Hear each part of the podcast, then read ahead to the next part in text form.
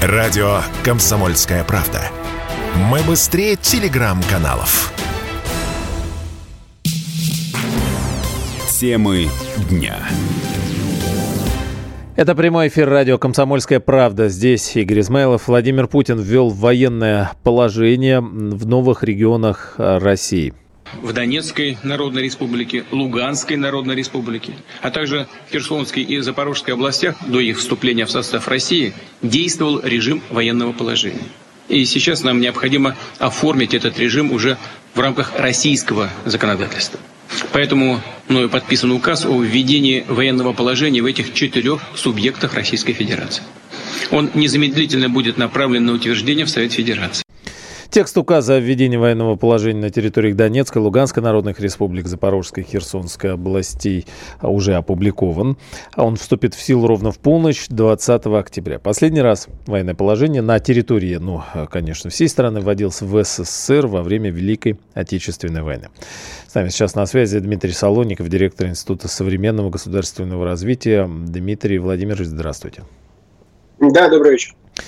А, ожидаемо, ну, ведь э, еще и до референдумов, да, и ситуация там была, и потом многие говорили, что вот э, действительно это неизбежно будет вводиться. Нет, конечно же, когда мы понимаем, что теперь территория Российской Федерации частично находится под контролем вооруженных сил другого государства впервые со времен Великой Отечественной войны, Впервые со времен Великой Отечественной войны в стране объявлена мобилизация, хотя и частичная. Мы понимаем, что и остальные меры должны во многом э, как-то отражать ситуации того времени. Поэтому военное положение, да, тоже будет вводиться сейчас в четырех областях. Не дай бог будет ухудшение ситуации, что, конечно, мы прогнозируем, не должно состояться, но все-таки, значит, будет расширяться и влияние э, вот той военной эпохи, тех э, наработок, которые были 1941-1945 году, конечно, должны будут использоваться в нашей стране, чтобы результат был такой же, как в мае 45-го. Ой, ну вот э, касательно того, что наработано было тогда, все-таки, э, что называется, другая жизнь, а, другие мы, ну, в какой-то части уж точно, да, и, и экономика другая, поэтому вопросы тут вот э, Смотрите, да, экономика другая, и мы другие. Если мы будем относиться к тому, что сейчас все другое, мир другой, и жить будем по новым счастливым правилам устойчивого развития э, со светлым будущим, ну, в общем, ни светлого будущего, ни устойчивого развития не будет. Сейчас тяжелое время, и к нему нужно именно так относиться. Да, но, но просто может быть... Ситуация в стране неординарная, и решения должны быть неординарные. Единственное, на что это похоже, это на Великую Отечественную войну. Никаких больше сравнений здесь нет. Да, но э, вот просто поставьте э, Великая Отечественная война, да, но мы просто помним, и вот все э, помним не потому, что участвовали, а кадры, и э, это в нас внутри. И попробуйте рядом с Великой Отечественной войной поставить вот эпоху потребления. Расслабона, потребление, э, движухи. И вот э, помните, с наклейками тут ездили все, можем повторить да, перед 9 мая. А потом, когда до дела дошло, э, вот многие из тех, кто с этими наклейками ездили, оказались где-то в Грузии, э, в унизительном э, совершенно положении и состоянии, или в Казахстане. Поэтому ну, тут вот вопросы остаются относительно того, может быть, нам самим как-то начать соответствовать эпохе и времени. Да, конечно. Угу. Вопрос мобилизации э, – это вопрос не только к работе военкоматов или к э, работе экономики, это вопрос каждому из нас. И мы все должны внимательно следить за тем, что и как мы делаем. Да? Начиная с информационной мобилизации. Что мы читаем, чему мы верим, что мы потом рассказываем, какие э, сайты мы репостим. Внимательно каждый сейчас должен следить и думать, что он делает, чему он верит, чему нет. А где в какой-то ситуации он исподволь помогает врагу. Ну, реально врагу, да, потому что после э, современного изменения мира информационная война одна из самых главных, если не самая главная. И да, это сейчас ответственность каждого из нас. Нужно серьезно думать. Не только то, что ты на машину клеишь, потому что это модно, а что ты реально делаешь в своей жизни, здесь и сейчас.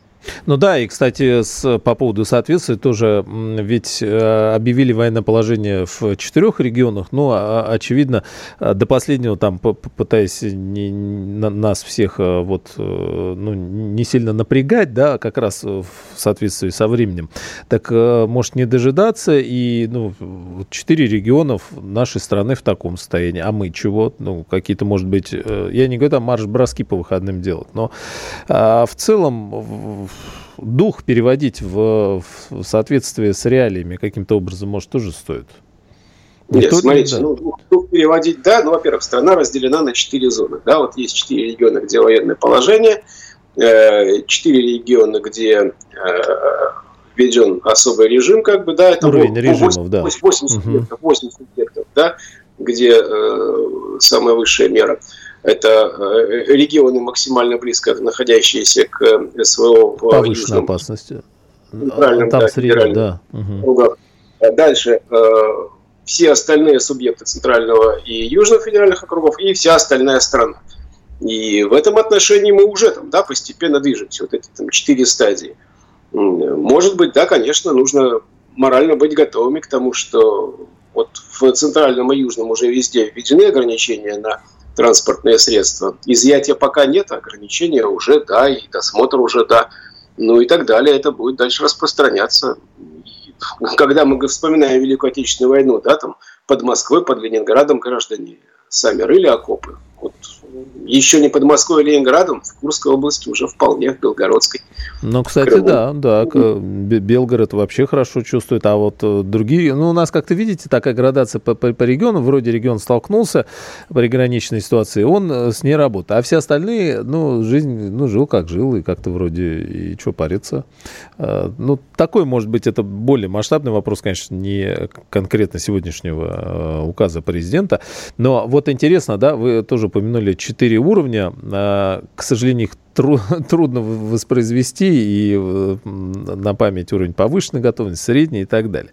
А, вам практически везде, мы сегодня цитировали, есть э, положение, конечно, правительство сейчас определит, что именно нужно в каждом регионе, чтобы как бы лишних не было моментов и все остальное.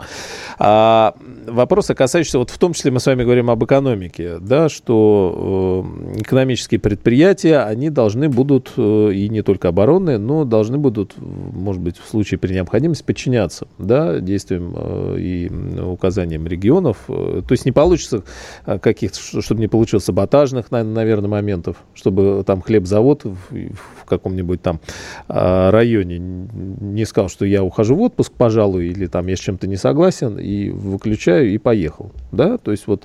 А если посмотреть, да, я понял. Если посмотреть вот эти оба закона, на которые ссылается президент, и на закон об обороне, и на закон о военном положении, положении. А там напрямую, кстати, не описано, как э, будет управляться собственность в данной ситуации и у кого будет право изымать э, частную собственность у производителей. Вот, там нет дословной формулировки. А, что... об изъятии вроде не было речи. То есть, э, а как? Вот. Если, если завод, вы говорите завод. А я не знаю, да, я вас хотел завод. спросить. Вот То я под... стал выпускать да. хлеб. И все, и все закрыл, замок повесил. А он частник. Это же сейчас, вот вы говорите, я, я долго, долго к чему так подводил -то? Да, то есть ситуация с Великой Отечественной войной, ну там другое было. Все для фронта, все для победы. И мы, мы, мы все вместе. А здесь, получается, какой-то есть частник Э, в регионе, который из своих соображений работает. Мало ли что у него в голове, может, кредиты, может, там продукцию его не очень покупают, может, э, как бы прибыль не такая большая, ему просто уже мотивации нет. Ну, неохота. А что же, не заставишь, он же участник. Как? Так и есть, я говорю, что в законах прямой формы, как э, осуществлять эти полномочия, там не сказано. Там сказано, что э, региональные органы исполнительной власти ответственны за то, чтобы производилась соответствующая продукция. Ну, ответственно, хорошо, а как ответственно? Пришел к частнику, сказал, открывай завод, а его нет, он уже на Кипре. Открывать некому, ключей нет. Вот что делать? А вот что Никто тогда будет... делать? Это, ну, на ваш взгляд, это сейчас как-то определится, что-то пропишут? Это промежуточный этап? Или мы э, идем к какой-то мобилизационной экономике, где, ну, э, какие-то, а я не знаю, вот что, э, вот как? Частником в любом случае а, остается, да, и, а, а в случае диверсии, саботажа, ну, где в Москве много всего, один хлебзавод закрылся, еще там 100 есть, не проблема. Ну, а в Москве в регионах... далеко, то, что мы сейчас обсуждаем, это как раз для тех четырех субъектов, э, в, в которых военное положение. Во всех остальных, вот по поводу... Но режим повышенной готовности тоже много чего предусматривает. Ну, режим повышенной готовности да. не подразумевает необходимость э, запуска таким образом предприятий. Вот в, в, в этой части не для э, всех остальных там субъектов центрального и южного федеральных округов. Не для остальных вообще всех федеральных округов этого всего нет. Там все гораздо проще. Там пока что только э, необходимость усилить охрану и э, обеспечить функционирование. Все, там полномочий на то, чтобы управлять э, реальной экономикой, там нет сейчас. Они не переданы, и этого беспокойства сейчас нет. Поэтому вот э, там, где война, ну реально, мы понимаем, обстреливают Курск, обстреливают Белгород, э, там одно. А то, что касается Москвы, Петербурга, Новосибирска, нет. Там все, все-таки вот... все спокойно. Да, режим повышенной готовности, в частности, а, обеспечения, да, общественной безопасности. Понятно? Вот, власти могут вводить особый режим работы объектов, обеспечивающих функционирование транспорта, коммуникаций, связи, объектов энергетики, а также объектов, представляющих повышенную опасность для жизни и здоровья а, людей. Типографии, вычислительные центры, автоматизированная система, объекты могут использоваться для нужд обороны. Ну, здесь в большей степени, да, инфраструктурная э, речь идет, не о хлебозаводах. А, хорошо, у нас Э, сейчас вот полминутки до перерыва. Хотелось бы коснуться в целом, как вы, вот как вы видите, как изменится э, жизнь нашей страны уже в после полуночи, получается, какой там, 20 октября, да, через несколько часов, а, в четырех регионах военное положение объявляется, как будет жить вся страна, как будет жить эм, четыре региона, что будет с экономикой. Давайте сразу вот э, после короткого выпуска новостей с нами Дмитрий Солоников, директор Института современного государственного развития. Вы слушаете радио «Комсомольская правда». Здесь самая точная и оперативная информация о спецоперации на Украине. Репортажи наших журналистов из зоны боевых действий. Они прекрасно знают, что если сейчас они с этими мобилизованными не доработают на полигонах, если они где-то профилонят, прохалтурят, то это все скажется и на них в том числе, потому что эти люди будут в их боевых порядках среди них. Они будут прикрывать им спину, они будут вторым эшелоном стоять в обороне, чтобы не прорвались там какие-то летучие отряды. Никаких фейков, только проверенная информация. Темы дня.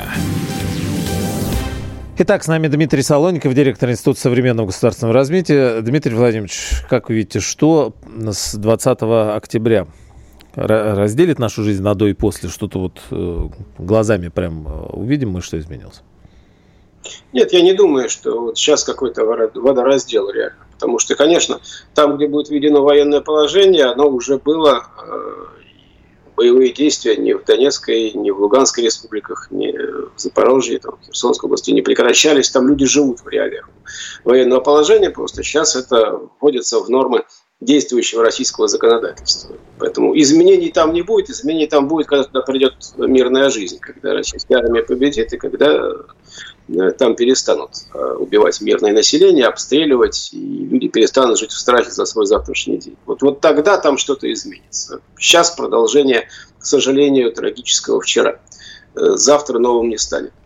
В областях, находящихся раньше, входящих в Центрально-Южный федеральный округ, там ну, больше полномочий для решения региональных вопросов. И то, что при обстрелах э, и Крыма, и э, Курской, и Белгородской областей. Э, законодательно там все сохранялось, как было год назад, но это тоже какой-то нонсенс. Все прекрасно понимали, что там жизнь уже другая, она реально уже другая. Поэтому да, сейчас там определенный режим.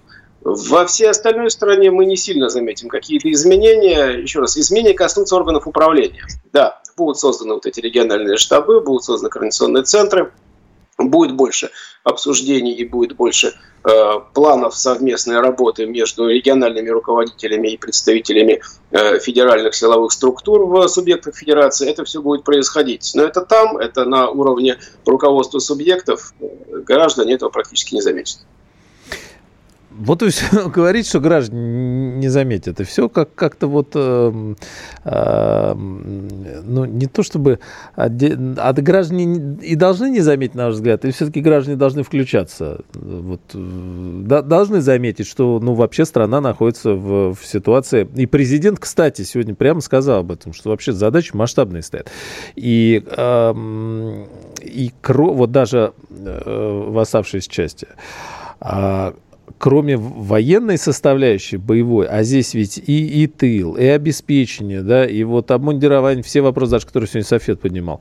А, президент сказал, э, и Мишустин потом, что все мобилизованы, их семьи, значит, э, потребности, проблемы людей, каждой семьи, связанные с э, тем, что человек ушел и был частично мобилизован, и там с обучением, ну все-все-все, это же требует громадной, ну вот как в такой внутренней мобилизации, да, и, и власти, я не знаю, достаточно ли у них там возможности, аппарат, всего остального, потому что уже работать придется с каждой конкретной семьей. Не, это естественно, но это не к сегодняшнему указу. А после того, как мобилизация была объявлена, вот тут Президент было понятно, что мы живем в другом мире. Впервые с времен Великой Отечественной войны в стране была объявлена мобилизация. Все, вот понятно, вот там мы перешли Рубикон, там мы перешли в совершенно новое качество существования государства. Теперь речь идет о том, как это новое качество будет воспроизводиться на практике. Какие действительно э, средства будут нужны для того, чтобы помогать семьям мобилизованных, как будет перестраиваться экономика в этой ситуации, почему там нет бронежилетов, касок, еще чего-то, почему это люди покупают за свои средства, и где это производство, кто его сейчас может наладить, как это будет делаться через формирование госзаказа и конкурсы с соответствующими процедурами, или это будет как в каких-то других условиях реализовываться. Да? Это серьезные вопросы, да, вот это будет это сейчас отрабатываться. Но это не эффект сегодняшних законов, это эффект э, решения, которое полтора месяца назад принято. Ну да, здесь ну, полтора месяца, вот сейчас мы видим вот эти решения. Э, э, то есть означает ли это, что неизбежно завтра мы увидим... Ну вот, кстати, Мишустин сейчас, э, я смотрю на, на сообщение о том, что, в общем, по поводу Координационного совета при правительстве, да, о котором сегодня говорилось, проект указа подготовлен, передан президенту. Цель а, – оперативно принимать меры для формирования и выполнения целевого задания по всем ключевым направлениям. Поставка оборудования техники для военных, проведение строительных работ, представление транспорта, а, оборонный, а, оборонпром и так далее. Впереди дальнейшие изменения, трансформации в экономике и, и всего остального. Или пока вот мы будем видеть, что оборона новых регионов, решение задач специальной военной операции – здесь, как и последние месяцы, ну вот как, каких-то принципиальных изменений в экономике там, ну а вот что происходило? Вроде Нет, как смотрите, с, с весны говорили. Должны да? быть. Ага. Должны быть, прежде всего, и мотивационные, и кадровые. Да? У нас э, мотивация в промышленности, в коммерческом секторе какая? Извлечение максимальной прибыли. Да. Написано в условиях каждого коммерческого предприятия, каждого ООО, там, да, акционерного общества. Основная задача какая? Прибыль акционеров или прибыль собственников? И э, если задача выполнения сейчас, э, задач по снабжению армии будет решаться, исходя из прибыли собственников и акционеров, то прибыль будет, армия будет ни с чем. Поэтому, да, конечно, должны быть другие люди, другие мотивации. Те, кто позитивно решали эффективность э, реализации коммерческих предложений в мирное время, и это хорошие люди, они специалисты, но для определенных условий, да, они прекрасно умеют зарабатывать. А сейчас вопрос не в зарабатывании физических средств, не в накоплении денег на счетах где-то, а в выпуске конкретно реальной продукции. Знаете, там это даже как-то считать э, эффективность предприятий нужно совершенно по-новому. Эффективность предприятий у нас как считается? С точки зрения балансовой стоимости. Сколько больше произвели, с какой переходящий остаток, э, какая кредиторская задолженность, дебиторская задолженность. Отсюда идет эффективность работы руководства. А сейчас нет. Сейчас количество касок выпущенных, количество бронежилетов количество снарядов. А вопрос не в финансовом состоянии предприятия. А у нас не так много управленцев, которые умеют так работать. В основном все выучены в другой парадигме.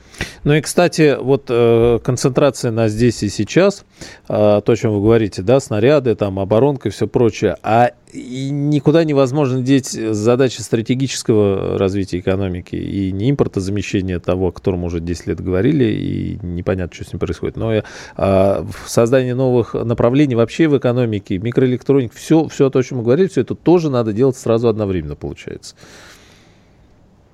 Ну, все нужно делать одновременно, да, с одной стороны. С другой стороны, конечно, там э, последовательность операций тоже должна быть. Э, если сейчас армию не снабдить текущими расходными материалами, то что будет с микроэлектроникой через 10 лет в Российской Федерации, может уже никого не интересовать. Да, тоже верно. Правда, Великой Отечественной войну занимались и тем, и другим. Но, правда, до Великой Отечественной войны, к Великой Отечественной войне готовились, конечно. Тут... Э, Нет, конечно. Еще раз. Уничтожать сектора производства и уничтожать научные центры ни в коем случае нельзя. Этим занимались во время Великой Отечественной войны но все-таки первоочередная задача была выпуск танков Т-34 и «Катюш». А сегодня же на, вот по следам Совбеда, Совбеза говорилось и о миграционных проблемах. Э, и вот Патрушев сказал о мероприятиях, предстоящих в анклавах мигрантов, и о э, прибы... сколько, вон, 5 миллионов э, только жителей Донбасса, юго-восточных регионов, бывших и регионов, и Украины тоже уже непонятно какой, нашли убежище в России и, а, значит, э, предстоящий энергетический кризис в Европе, то есть, э, когда э, холодно-то станет, может статься, мы здесь квартиры начнем сдавать не только друг другу, да, но и немцам. Будем тоже заставлять их при въезде говорить, что они ну, поддерживают политику это... России. Да, при заселении. Ну, немцам, немцам, полякам, финнам вряд ли мы начнем сдавать Полякам квартиры, не будем, да. Но немцам, думаете, тоже не надо? У них свой, свой выбор своего пути. Да, поэтому пусть будут счастливы. Не, там прогнозировать холодную зиму давайте не будем, бог. Ну, в целом, а почему сегодня, да, так в сторону, почему сегодня коснулись еще и этой э, проблемы? Насколько вот опасная ситуация с мигрантами? Не, ситуация с мигрантами всегда была сложная. После э, трагедии с расстрелом э, военнослужащих на полигоне она высветилась новыми красками. И, конечно же, в нынешних сложных условиях контроль за тем, кто к нам приезжает, с какими целями приезжает, насколько этих людей можно быстро адаптировать к нашим реалиям, насколько их можно э, брать в качестве контрактников на военную службу, о чем много говорили. И вот эксперимент, к сожалению, один раз оказался неудачным. Не значит, что его нужно закрывать, но в принципе.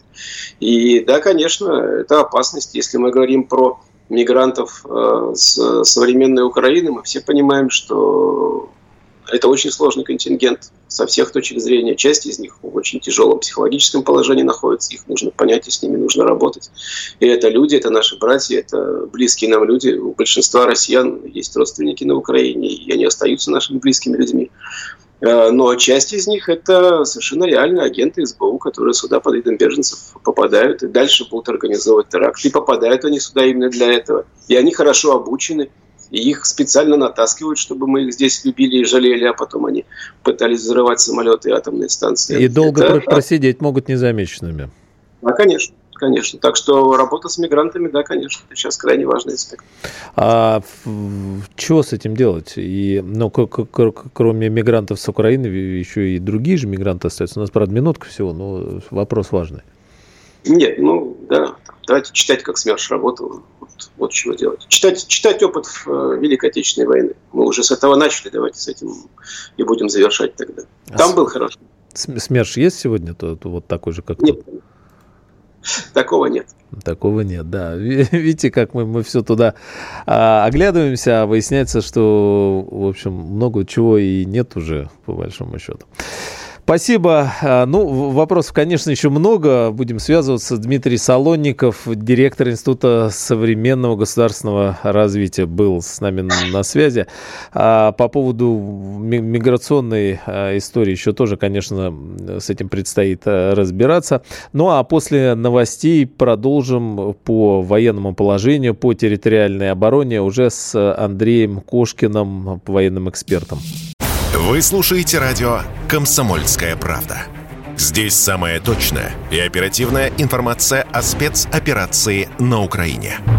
Репортажи наших журналистов из зоны боевых действий. На Южном фронте и ушами, и по радиоперехватам польская речь преимущественно. Много там поляков. Вот, видно, опять решили с Россией повоевать. Английская речь. Но я говорил об этом с одним из командиров э, бригады морпехов. Есть те, кто приезжает как бы на сафари пострелять. Артиллерия российская, по большому счету, все равно, кто там какой инструктор и кто кого поддерживает. Никаких фейков, только проверенная информация.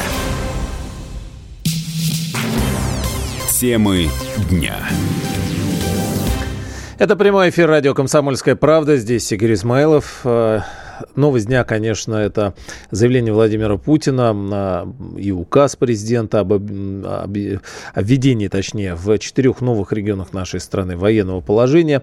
Указ предусматривает еще много чего, в том числе создание территориальной обороны, уровней а, соответствующей э, готовности, опасности и так далее. Информационное агентство уже подготовили даже карты э, по режимам готовности в регионах в целом. Вся страна, ну вот РИА Новости, например, например, такую картинку сделала. В целом вся страна такая зелененькая, это уровень базовой готовности. Центральный федеральный округ, э, это уровень повышенной готовности.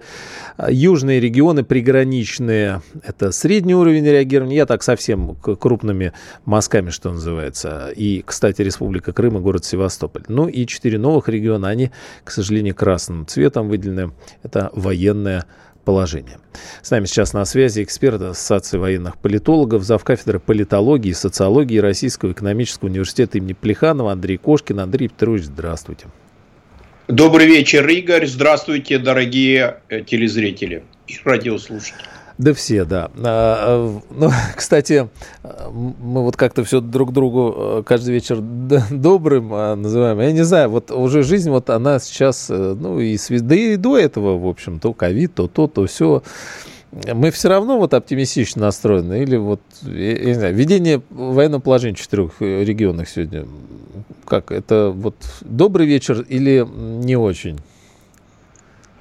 Ну, как сказал наш президент, в принципе, там такое положение уже было. Мы только перевели в плоскость нашего законодательства. Ну, да, юридическую, да. Да, и теперь все действия уже обличены э, возможностью привлекать по закону ресурсы, которые так необходимы для того, чтобы все-таки э, обеспечить выполнение задач специальной военной операции. Ну вот интересно, а, вспоминается о том, что таких режимов не было с Великой Отечественной войны, да? А, что мы подзабыли э, с того времени, что э, ну, подрасслабились, да, и э, в, в организационных моментах, что, что утратили или, может быть, что подзабыли, насколько это критично, или мы вот за эти месяцы, в принципе, уже там многие вопросы осознали, знаем, с чем работать, да, где-то есть пробелы, где-то сильные стороны есть. Наверное, не только в нас э, проблема, еще и надо сказать, что за этот период, если вы берете с э, времен Великой Отечественной войны, и нацизм поднял голову, ведь э, за это все время зрели соответствующие условия, но и Соединенные Штаты Америки смогли взрастить э, так быстро из Украины антироссию. Вот, наверное, это главная причина. Что касается нашей жизни, ну это же слава богу, что мы смогли почувствовать э, комфорт, э, да, в определенной степени расслабились. Наши классики марксизма, ленинизма в свое время писали, особенно Энгельс, Маркс его называл «мой генерал», если армия не воюет 30 лет, то она превращается в бюрократический организм. Я не хочу сказать, что что-то произошло с нашей армией, но мы находились весьма довольно такой оптимальной э, атмосфере. Но и были реформаторы у нас такие, что мы сейчас их сразу фамилии вспоминаем. И не всегда э, в лучшую сторону. Вот что касается комиссариатов и частичной мобилизации. Все вспомнили Сердюкова, как он э, давил Э, вот, э, комиссариаты, которые, говорит, не нужны. Или же, э, так скажем, бумажные тигры – это э, дивизии кадра. Ведь сила не в том, что там были офицеры получали должности без личного состава и соответствующее звание. Сила в том, что это были мощнейшие базы хранения. И вот когда сейчас копнулись, а где же все? А все вот так и ушло, когда разрушили эту систему. Кадрированная так, часть вы имеете в виду, да, специально и, и, и тыловые, и кадрированные, э, предназначены да, для да, мобилизации. Да. Ну, а, кстати, интересно, раз вы коснулись этой темы, а Сердюков это вот, э, это самодур такой, которого, которому дали рулить армии и отвернулись на что-то, занимаясь более важными вопросами, или он делал, в принципе, э, совершенно конкретные вещи, и вспоминается, кстати, не только то, что вы сказали, но и, например, перевод в бригады, и форма, и много чего другое, что отсылает нас к тому, что что-то как будто бы он переделал по, под НАТО, под натовские образцы. Не, не, не желание или дружить, объединяться и обниматься с Западом был, диктовал эти реформы тогда? Да, были тенденции, но дело в том, что и надо понимать, что руководитель, да, он, может быть, выполнял главную задачу, разрушал какие-то серые схемы, э, разрушал э, те наросты, которые не позволяли двигаться вперед, но я говорю о более э, серьезных стратегических ошибках. Дело в том, что ведь э, э выдвинув концепцию, что маленькая компактная армия, укомплектованная контрактниками, решит все проблемы Российской Федерации. Это было несоразмерно с нашими масштабами. Но тогда была... Просто не собирались воевать, наверное. Ну, то да, есть думали, что вы не... Да. Многие, многие большие эксперты, я имею в виду большие их должностя, говорили, э, когда мы возмущались, вот я был в числе тех, кто говорил о том, что нет смысла, потому что просторы большие. Вспомните Екатерину, письма ее э, Вольтеру, который говорил, вы надо э, смотреть на, на размеры своей страны. Но мне говорили, а с кем воевать? Кто на нас нападает?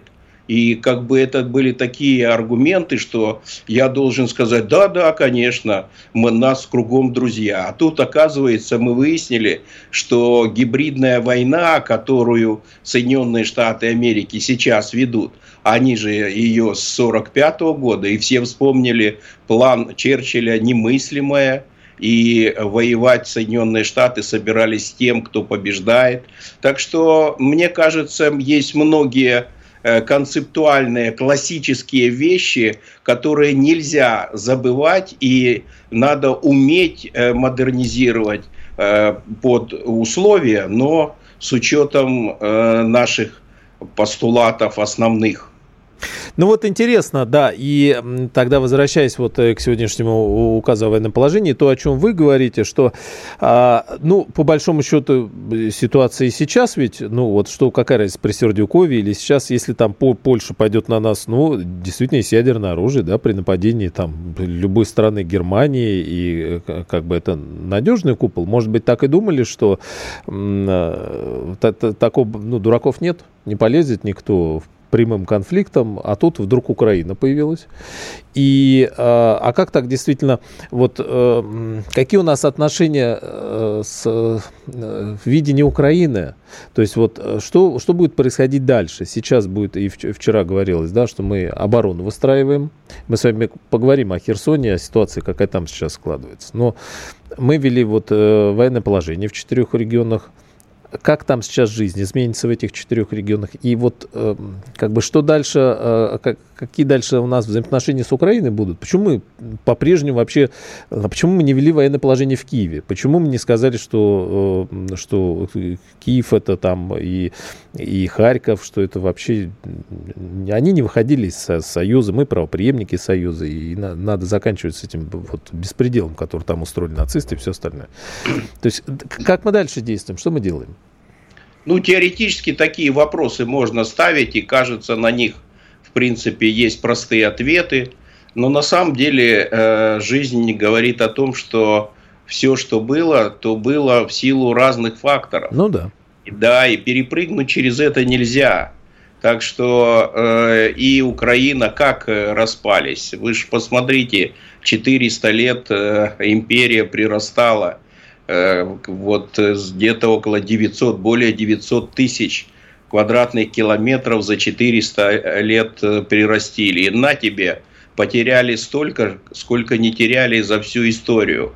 Вопрос, как же так получилось? Ведь такие политические деятели, как Собчак, Жириновский, говорили, придется воевать с Украиной. Они говорили еще в момент распада Советского Союза, говорили, как надо выстраивать отношения. Но они же говорили, концептуально-то никто это осуществить не мог.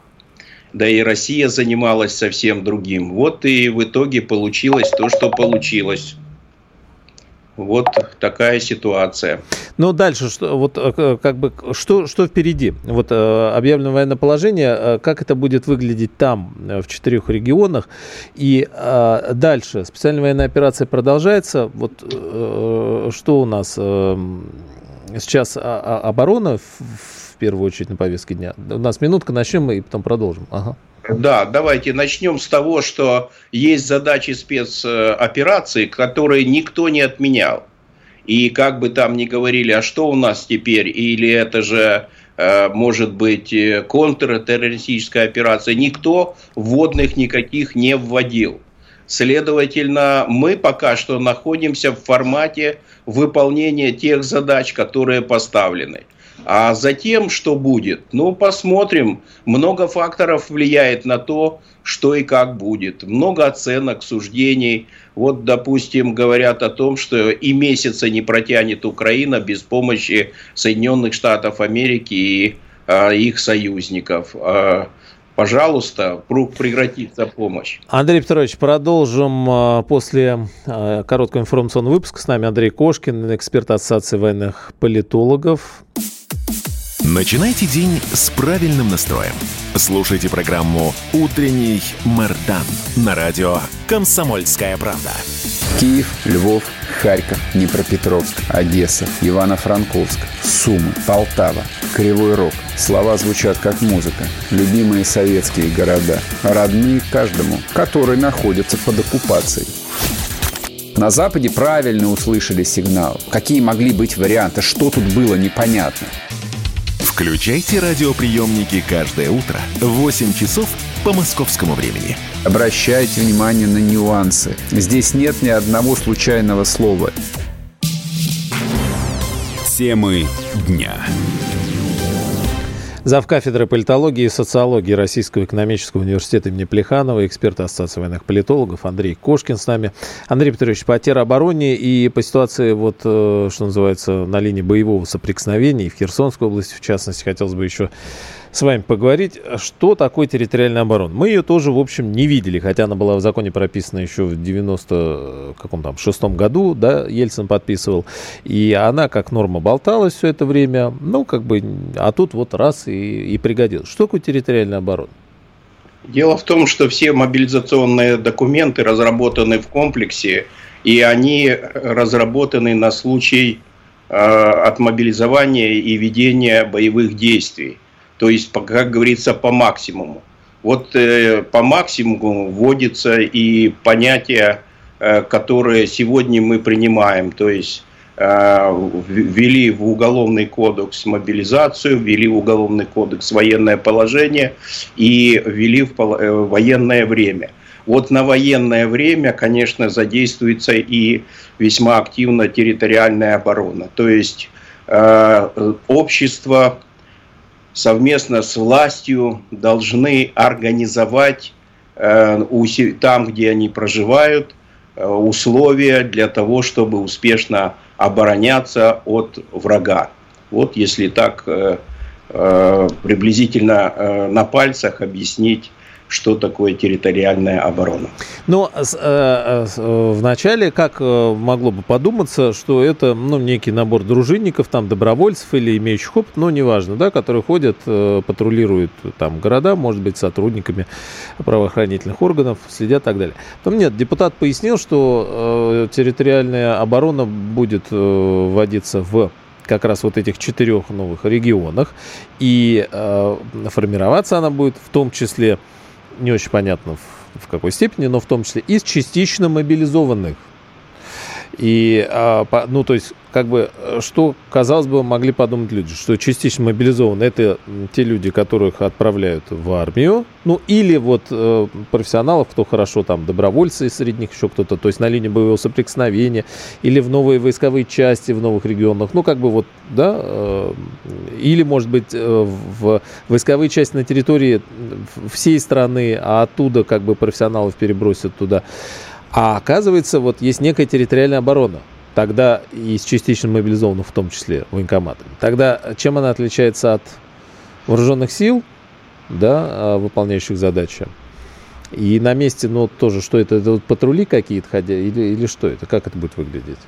Мы говорили о том, что это, э, это территориальная оборона, она подчиняется властным структурам, и естественно, что они будут э, иметь взаимодействие, если воинские части находятся и выполняют какие-то задачи, потому что задач много, может э, выполнять э, кадровые воинские части, которые находятся, допустим, на территории этого региона, области конкретно возьмем, угу. то здесь организуются силы и средства, которые подчиняются в настоящее время губернатору.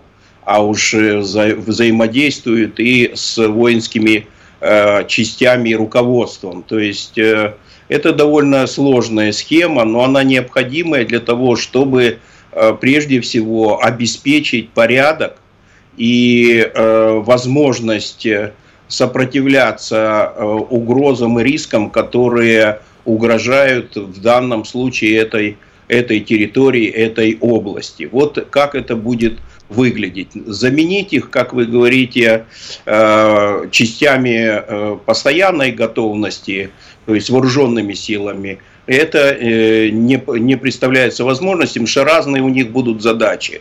А вот если территориальную оборону задействуют уже непосредственно для совместных решений – то тогда могут переподчинить э, для э, ее более мобильному управлению, такому э, гибкому, под вооруженные силы. То есть это довольно сложная схема, но на сегодняшний день это необходимо вот в приграничных районах, потому что мы с вами столкнулись с информацией, когда террористические акты, удары артиллерии и беспилотников – как раз производится по гражданским объектам на приграничной территории.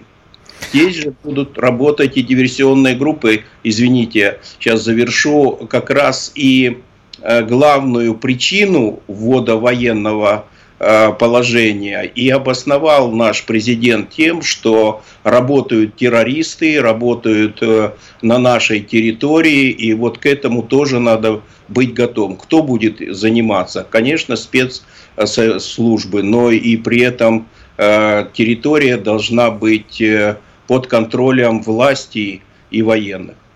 А вот здесь возникает вопрос э, со всей остальной частью страны. Э, но не, хотел, и, э, не хотелось бы, и вспоминаются разные истории, диверсии и там.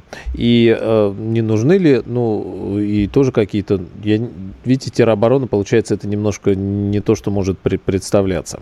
В остальной части страны не нужно ли тоже усиливать э, там э, не, не просто бдительность, да, что мы с вами вот здесь ходим и там внимательно смотрим, э, чтобы не было подозрительных лиц там под мостами какими-то, где электрички, это еще что-нибудь, но и вот на, на, на каком-то таком уровне. Потому что, получается, там четыре региона плотно э, совершенно плотно э, работает, и ситуация напряженная. А как бы в другой части страны, ну, какая-то вот другая, как бы полурасслабленная относительно той напряженной. Э, вот э, здесь не, не нужно что-то еще добавлять, как, как вы считаете? Ну вот вы сказали по цветам зелененький, красненький. А вот зелененький это не значит, что там расслабленные. Это значит, что президент Российской Федерации им дал именно руководителям этих регионов полномочия э, добавочно, об этом как раз тоже он говорил, которые и позволят им не расслабляться в этих условиях. К тому же надо понимать, что на сегодняшний день э, многое зависит от оборонно-промышленных предприятий, которые должны выполнять соответствующий госзаказ да. Сроки. И это тоже форматируется законом о военном положении. То есть вот в этих условиях как раз-то и э, губернатор имеет дополнительные э, ресурсы и возможности, чтобы обеспечить работу оборонных предприятий на своей территории, э, которые бы выполняли все, что необходимо для победы на линии боевого соприкосновения. И, кстати, и безопасность, чтобы и, и тоже не исключить случай диверсии, там все теракт, в комплексе. Все да. в комплексе. У него на это э, даны права, у него есть ресурсы, он сейчас э, более э, как бы получил больше полномочий. Главное, чтобы он мог с ними справиться и распорядиться так, чтобы задачи были выполнены, и регион чувствовал э, себя в безопасности.